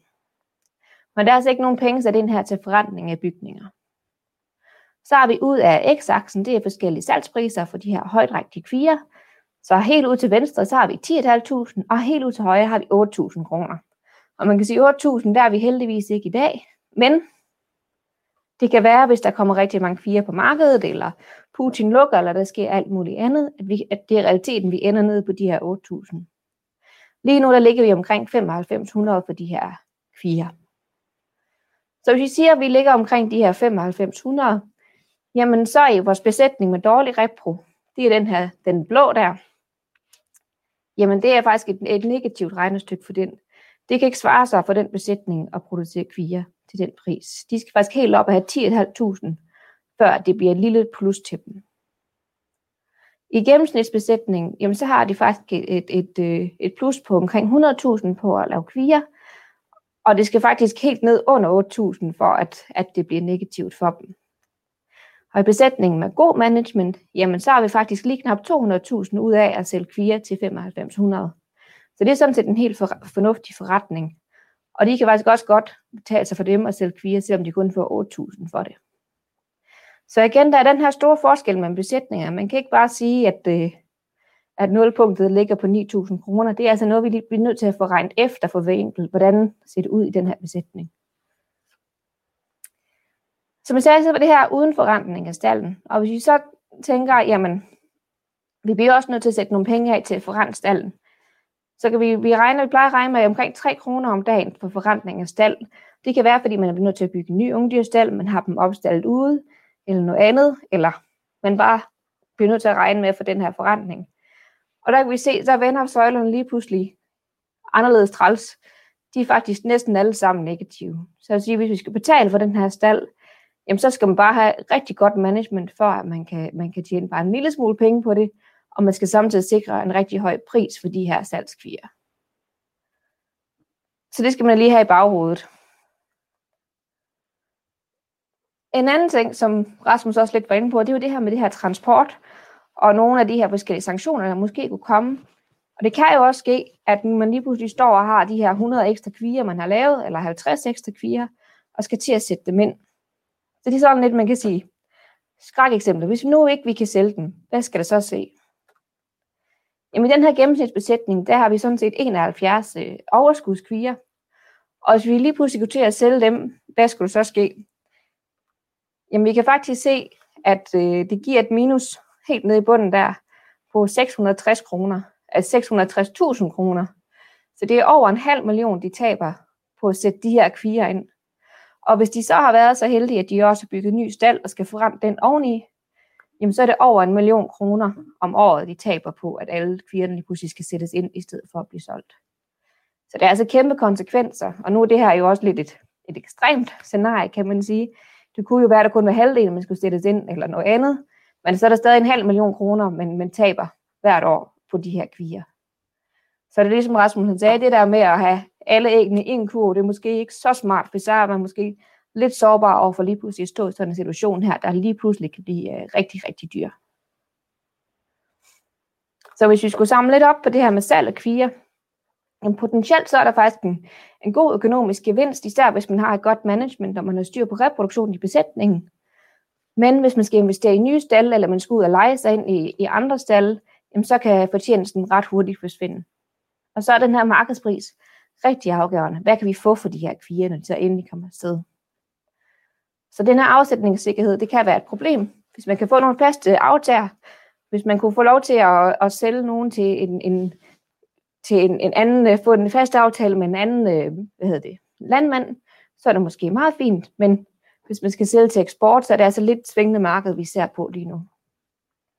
Og så har vi jo lavet den her lille app, og den er faktisk ret fin at sidde sammen med landmanden og så prøve at regne ud, jamen hvad skal den her mindste pris være for, for, for, for landmanden.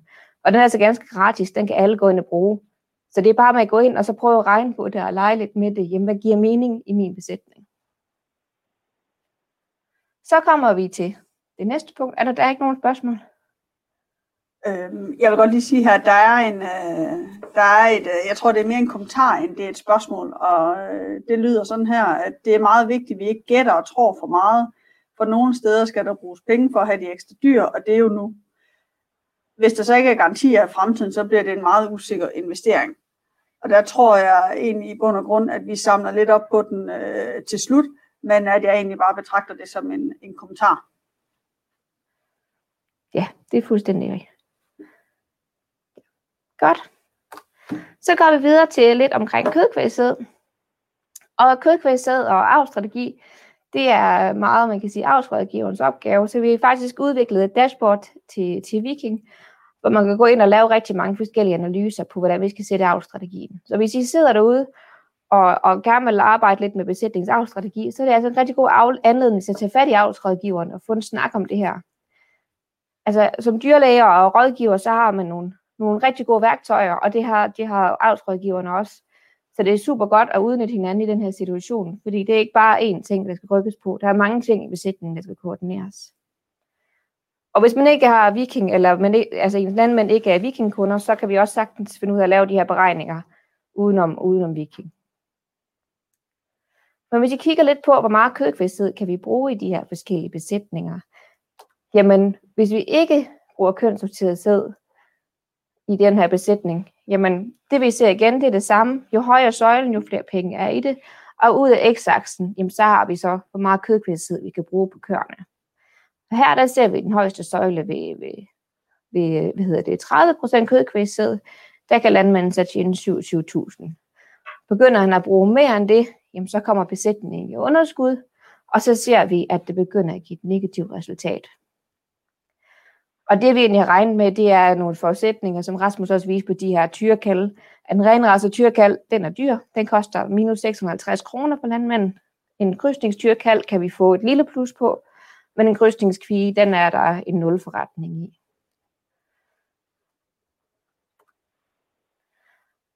Ja, og når vi bruger det her kødkvæsted, så kan vi se, at det der egentlig sker, det er, at vi kan sænke udskiftningsprocenten lidt i besætning, og at vi kan få produceret rigtig mange øh, krydsningskalde, i stedet for nogle af de her renrasede tyrekalde.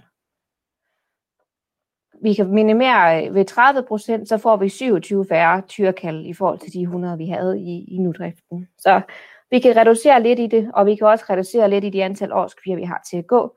Og det kan jo frigive noget plads måske til nogle flere mælkekøer eller til noget andet i, i stallen måske.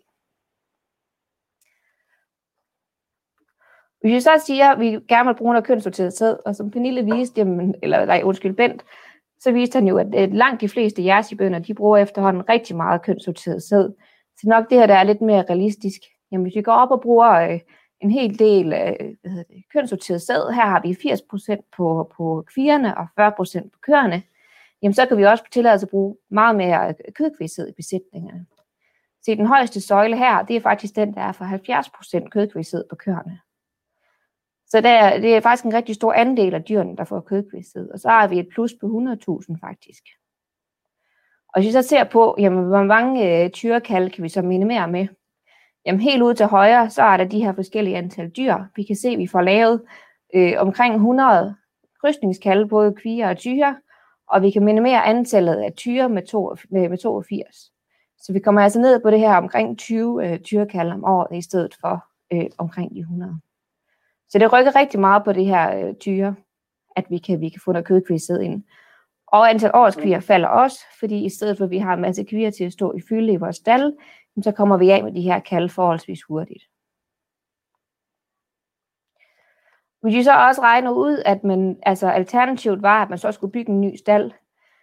Det er så den, der er altså ude til højre. Jamen, hvis vi sætter opdrætsomkostninger til 12 kroner om dagen, det vil svare til, at man skal ud og bygge en ny stald til dyrene, jamen så er der faktisk endnu flere penge at hente. Så kan vi tjene 150.000 ved at bruge 70% kød i stedet. Godt. Hvis vi så lige skal vende tilbage til det her Yvik, så tager vi udgangspunkt i det her scenarie igen. Og det, som Inger hun spurgte lidt ind til, det er, det er jo prisen på det her Yvik-sæd. Og som der er nu, så koster det stort set det samme kønssorteret mælkerassesæd, så det ligger omkring 150-175 kroner. Så det er forholdsvis meget dyrere end en, en konventionel dose. Men så er man så også lidt mere sikker på at få en kalv. Og det med drægtighedsprocenterne, det svarer faktisk også rigtig meget til det på de kønssorterede manderace. Så det er, i mange besætninger ser vi faktisk nogle rigtig pæne drægtighedsprocenter på det. Og kønsraterne har faktisk også vist sig at være meget positive i forhold til, hvad man måske frygtede. der ligger jo også op omkring noget, der, der svarer til det, som vi ser på, på kønssorteret malkrasesæd, omkring de 90 procent. Så vi, det, er, det er faktisk, øh, det har været meget positivt, de indledende resultater, vi har set. Og det er, som, altså, som Ben viste, så er antallet i YVIK, det er stedet rigtig meget, og det er noget, vi bliver meget klogere på i løbet af, i år, af i år også. Så det er, det er lidt dyrt, men umiddelbart så ser det ud til, at det fungerer rigtig godt. Økonomisk, så kan man sige, at man skal have en god reproduktion for at bruge det, men fordi at der er så stor forskel på, øh, på kvikald og tyrkald for hjerti, så ser vi faktisk, at de går i nul for langt de fleste besætninger. Har I set den blå, det er den, vi så til helt til at starte med. Det er vores gennemsnitsbesætning uden kønsuttilsæd, og der er vi altså kigget på 30 procent, jamen så har vi tjent 27.000, og hvis vi bruger alt, alt sådan skal vi yde i stedet for, jamen så kan vi tjene 26.000. Så der er 1000 kroner til forskel mellem de to, så vil sige, det går stort set i nul. Og det er faktisk det, vi ser på langt de fleste hjertebesætninger. Vi tjener ikke vildt mange penge på at bruge Ydvik, men det går i nul, og i nogle tilfælde, så kan det sådan set være det, der er krav for, at man kommer af med kaldene. Og det er lidt til forskel for Holstein-besætninger, hvor der ikke er helt lige så stor forskel mellem tyrkald og kvikald. Der ser vi måske, at der er nogle gange, at det ikke helt kan svare sig, men det er også lidt besætningsspecifikt. Så hvis vi lige skal opsummere, man kan sige, at hvor der er en begrænset økonomisk gevinst. Det er ikke det, vi sådan bliver det af, men det kan dog trods alt godt rende rundt.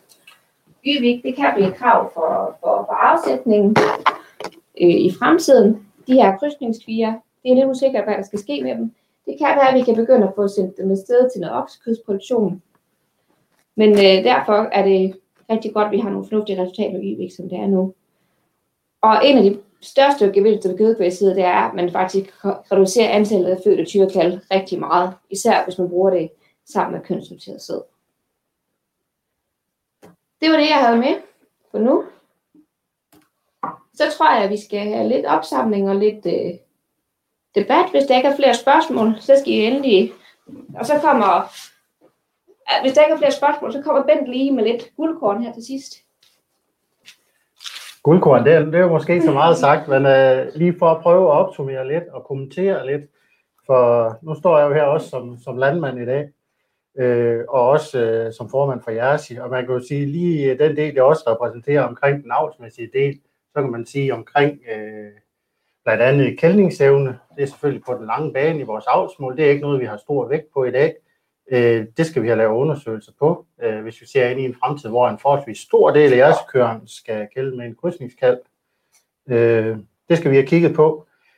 Men her og nu, der må vi også sige, at det er farerasen til kalden, der er det afgørende Øh, at vi sørger for at få øh, øh, bruge der giver de her nemt fødte kalde, og, og kalde, der har en god værdi, når de skal videre i systemet.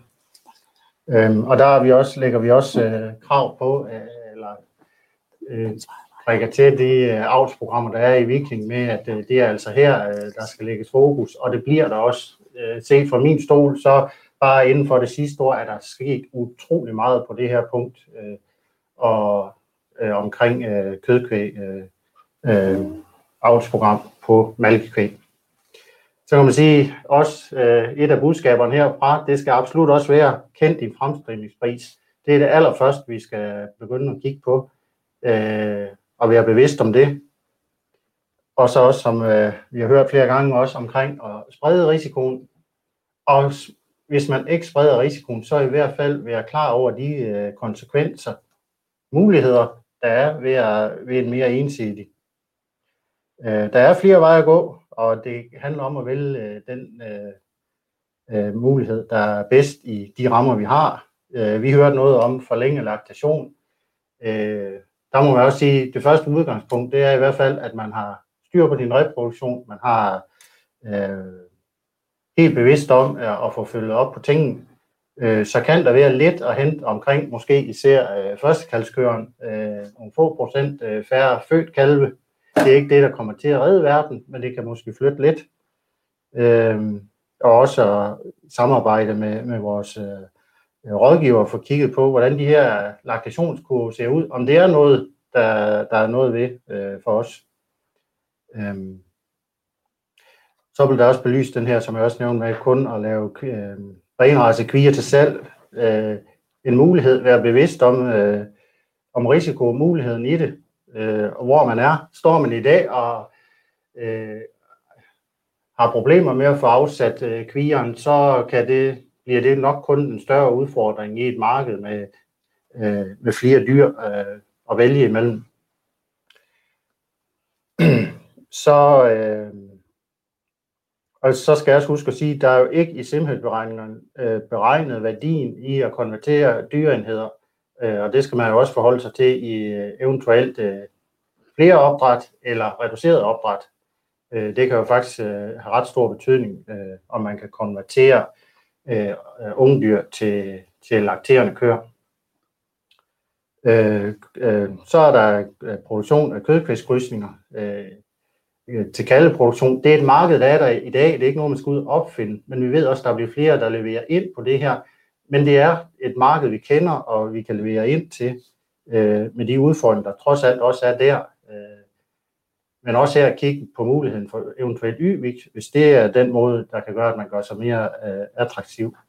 Så omkring øh, den intensive øh, oksekød, som der også blev, blev spurgt til, øh, hvad skal man sige, lige her nu er det lidt, øh, er det fugle på taget. Der er mange ubekendte faktorer. Vi mangler en slagtepræmie, der skal falde på plads. Vi mangler, det bliver arbejdet ind i et koncept, men vi ved også, rent politisk er der blevet, bliver der arbejdet med det her omkring slagtepræmien. Der bliver også, som Rasmus sagde, omkring Task Force Kalve, at det her, det er, øh, det er her, vi kan se en vej frem, og vi, rent faktisk bliver der jo øh, importeret temmelig meget af det her kød til Danmark.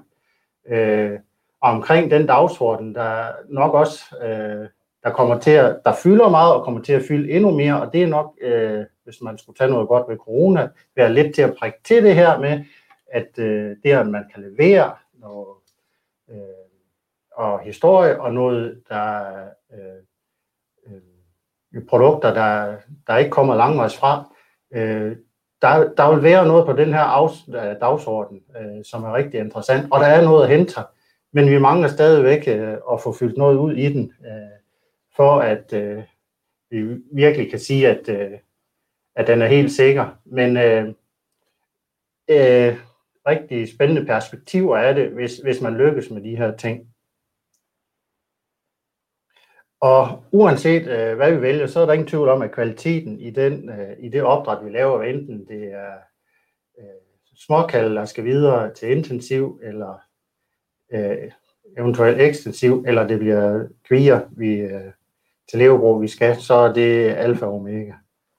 Øhm, og så må jeg også sige, at øh, som det også er tydeligt, så hvis man ikke har anvendt øh, kødkvæg og, og ægsvig i ret stor udstrækning nu, så er der også fra januar øh, nogle, ren, øh, nogle konsekvenser, der er til at, til at føle på omkring, øh, der simpelthen bare bliver større travlhed, både i kældingsafdelingen og i, i særdeleshed i kalvestallen. Øh, og det skal vi være bevidst om øh, og være klar til at håndtere.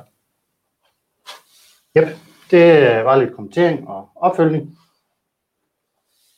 Jeg tror, vi har et spørgsmål. Øh, ja, jeg har lige et, øh, et supplerende svar. Øh, der bliver spurgt direkte på prisen på YVIK-doser, og det er sådan, at alle de øh, kødkvæstdyr, som er ejet af Viking Genetics, dem øh, kan vi sælge til 1.500 kroner i YVIK, og, øh, og importerede tyre, de, øh, de koster 100, 175 kroner. Og sammenligner vi det til afprøvet, velafprøvet kødkvæstyre, så ligger de i 76 kroner. Så det er en fordobling af sædprisen, når vi, øh, når vi snakker YV. Ser vi på kønsrater, så ligger vi jo øh, med de reelle forsøg, som der har været lagt nu, med de mange kalde, der kommer, kommer ind, nu og bliver født, så ligger vi med en, øh, en kønsrate på 92, både for X-vik og Y-vik. Øhm, markedsføringsmæssigt har vi kun markedsført Y-Vig med, med en 85% renhed, men fra nu af regner vi simpelthen med 90% renhed, både for kvier og for tyre, altså X-Vig og Y-Vig. Per Split har været så sød også at sætte et, øh, et link ind til, øh, til hjemmesiden, der er alle priserne ind. Yes. Går jeg igennem, Christian? Ja, super. Super, så øh, vil jeg sige tak til indlederne også, øh, Pernille, for lov på spørgsmål. Så tænker jeg, at det er diskussion, og så øh, hvis du vil styre den, øh, Pernille. Øh, ja, I skal endelig bare byde ind med, med lidt spørgsmål her til slut.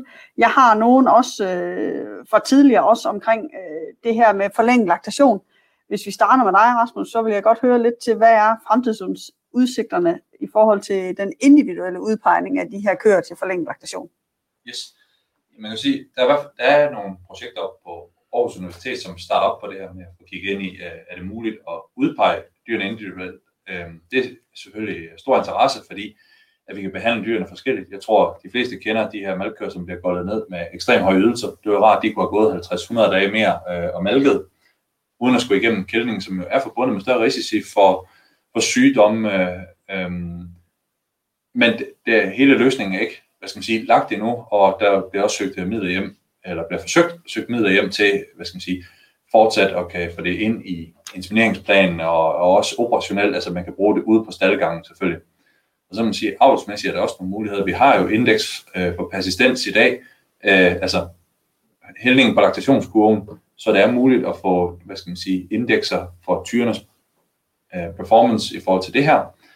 Øhm, det man så kan sige, grund til, hvorfor vi så ikke ind i avlsmålet i dag, for der har været et projekt på det tidligere, jamen det er, der er en ugunstig sammenhæng mellem topydelsen og øh, en flad laktationskurve. Så de tyre, der avler afkom med en flad laktationskurve, de har tit og ofte også en, en lavere peak-ydelse, og det er derfor, øh, man ikke kan kigge så meget den vej. Men der er i hvert fald nogle muligheder, hvis man gerne vil i gang med forlænge, forlænge laktation, også måske at tage det med ind øh, i, i den genetik, man anvender.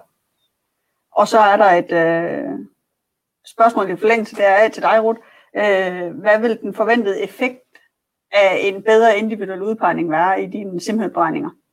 Det gør en kæmpe forskel, fordi grunden til, at den bliver så negativ, det er jo fordi, at der er for mange, forholdsvis for mange kører, der kommer for langt ud i slutlaktationen, hvor de har en for lav ydelse, og det koster rigtig mange penge.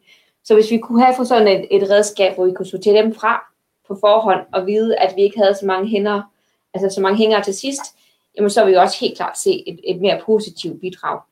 Men det kunne så også godt være, kan sige, som det er nu, så simulerer vi jo det alle køerne, der bliver forlænget. Og det kan jo være, at det er forskellige grupper af køerne. Så effekten på, øh, altså, at man mindsker antallet af ungdyr, vil nok ikke være alt for meget større, men det økonomiske kan godt være, at det bliver øh, væsentligt bedre, fordi at vi kan sikre, at vi holder en god øh, ydelse også i slut, slutlaktationen. Øh, jeg også lige en kommentering til det. Jeg mener, der er tidligere undersøgelse, der har vist, at øh, cirka en tredjedel af køerne, de øh, sætter ydelsen markant, når de opnår drægtighed. Og det er jo det, kunne man finde ud af, hvad det var for, hvad det var for en kør, der reagerede sådan på mm. drægtighed. Så, så ville det være rigtig interessant. Eller så bliver det rigtig interessant. Derudover så har jeg et spørgsmål til dig, Rasmus, omkring den her avlsfremgang på, på kødkvæstyrene. Øh, kan vi gøre nok med den avlsfremgang, så vi udligner forskellen på kodødeligheden? Ja, det er jo et rigtig godt spørgsmål. Altså, øh, fordi man siger, undersøgelserne er baseret på de øh, data fra de sidste tre år, og der viser det, at der skal vi langt op i x indekset men det viser også tydeligt, at, at det har en betydning. Øh, og det er specielt tyrenes, altså kødkastyrernes øh, indekser, der har en betydning for at kunne, kunne komme i mål med det. Man kan sige, det er jo så på længere sigt, man selvfølgelig vil kunne afse frem til øh, at have nogle lettere kældingsforløb, og samtidig nogle kalde med en høj værdi i, i den produktionsform, de nu skal ud i. Men man kan sige også, at de forslag, vi kommer med øh, i forhold til fokusområdet, det er også for at kan gøre noget her og nu. Øh, det er også det, der er et behov for, at øh, man kan gå ud og gøre noget her nu. Så skal det også nævnes, at vi har jo i det her projekt også været på besøg ved forskellige øh, kvægbrugere, og en af dem, jamen det var også en, der brugte intensiv rastyre i stor stil, øh, men som ikke havde udfordringer overhovedet med kællinger, så der er også måske noget, vi kan lære hinanden også. Ja, dyrelæger, øh, kvægbrugsrådgiver, øh, hvis I ser nogle steder, jamen her fungerer det bare rigtig godt, jamen tag noget af den viden med videre til nogen, hvor det måske fungerer knap så godt. Ja, jeg synes også, vi skal tilføje, at der har været en super stor og positiv øh, trend. Altså de øh, kødkvæstyr, vi bruger nu, de er nogle helt andre end dem, vi brugte for 10 år siden og de er bare genetisk langt, langt, langt bedre end det, vi har set. Så med den udvikling, vi har set, og de avlsprogrammer, der er sat i gang nu, så rykker vi altså rigtig hurtigt i forhold til, hvad der, hvad der tidligere er, er sket. Og der er jo kæmpe fokus på det her. Så det er helt sikkert noget, som, altså det er det, tyrene bliver købt ind efter, og det er det, som, som øh, de også bliver prioriteret i avlsplanen efter. Det er jo de her øh, indekser, som vi har fået et rigtig stærkt redskab i. Altså man, man kan jo sige, at indtil for få år, så var det jo kødkvæsttyr, der blev taget fra en ren øh, avlet kødkvægsplan, der blev, der blev kørt. Mm. Det, det er et helt andet setup nu. Øh, og, og vi er nået et lille stykke, men øh, på kort tid, og det, det vil kun accelerere nu. Det, det er der slet ingen tvivl om. Ja, jeg vil gerne understrege også noget, altså det du siger, det er helt rigtigt. Altså det vigtigste, det er, at vi får et avlsprogram i gang og vælger de her tyre ud for de indekser, fordi det er helt unikt. Vi har den her avlsværdivurdering for kødkvæg anvendt malkvæg. Øh, det ser man ikke ret mange steder i, i andre dele af verden. Fordi der er det her øh, kødkvæg anvendt på malkvæg også på vej op, men de baserer sig rigtig meget på baneavls kødkvægsindekser, men det er bare, øh, har vi erfaret, slet ikke det samme. Altså det er vigtigt det her med at få den varedeklaration for kødkvæg anvendt på malkvæg. Og så kan man også sige, når man så sætter et avlsprogram i gang for det her, øh, der er også en fordel nu, og det er, at når du skal udvælge tyrene, jamen det er faktisk nogle få egenskabskategorier, du kan selektere på. Jamen det, det, der er vigtigt, det er selvfølgelig øh, det er omkring kældning, så det er jo forløbet og, og hvad hedder det, livskraft. Og så er det nogle slagtegenskaber ude ved en slagteprocent eller en oksekødsprocent, og så igen nogle sundhedsindekser. Så hvis vi sammenligner det til malkvæg, der har vi mange flere kategorier, vi selekterer for, så her det er det mere simpelt, og derfor kan vi også skabe en hurtig fremgang. Øh, jeg vil så også gerne lige nævne, at vi arbejder selvfølgelig også på øh, i Sikkes gennem Future Beef projektet og kan selektere de her kødkvæstyre for spisekvalitet og produktivitet og metanudledning. Ja, og så er der en, øh, en kommentar omkring, øh, hvordan det her det bliver formidlet ud. Øh, den her øh, video bliver den offentliggjort nogle steder, og vil slidesene være at finde? Ja, videoen bliver offentliggjort øh, efterfølgende. Ja, den kommer til at ligge på Siges TV, ja. og så kan alle gå ind og, og, og tilgå den og se den efterfølgende. Det er, det er ikke alle, der har mulighed for lige at tage to timer ud med det her på formiddagen, så vi vil prøve at lægge den ud, og jeg tror, ja, vi, Viking har jo også lagt noget ud fra før, og vi vil prøve at dele den, så den kommer ud og rammer så mange som muligt. Yes. Og så kommer der også endnu mere materiale, og specielt det her også nu. Man kan sige, et er selvfølgelig, I vil kunne se det her webinar øh, bagefter på video, men der bliver også det her videnskatalog, som sådan set er, hvad skal man sige, der er det på skrift, det hele, øhm, og det bliver også, øh, man kan sige, den er lagt ud i flere bidder nu her gennem nogle forskellige landbrugsinfoartikler, men der kommer også en samlet pakke her øh, senere.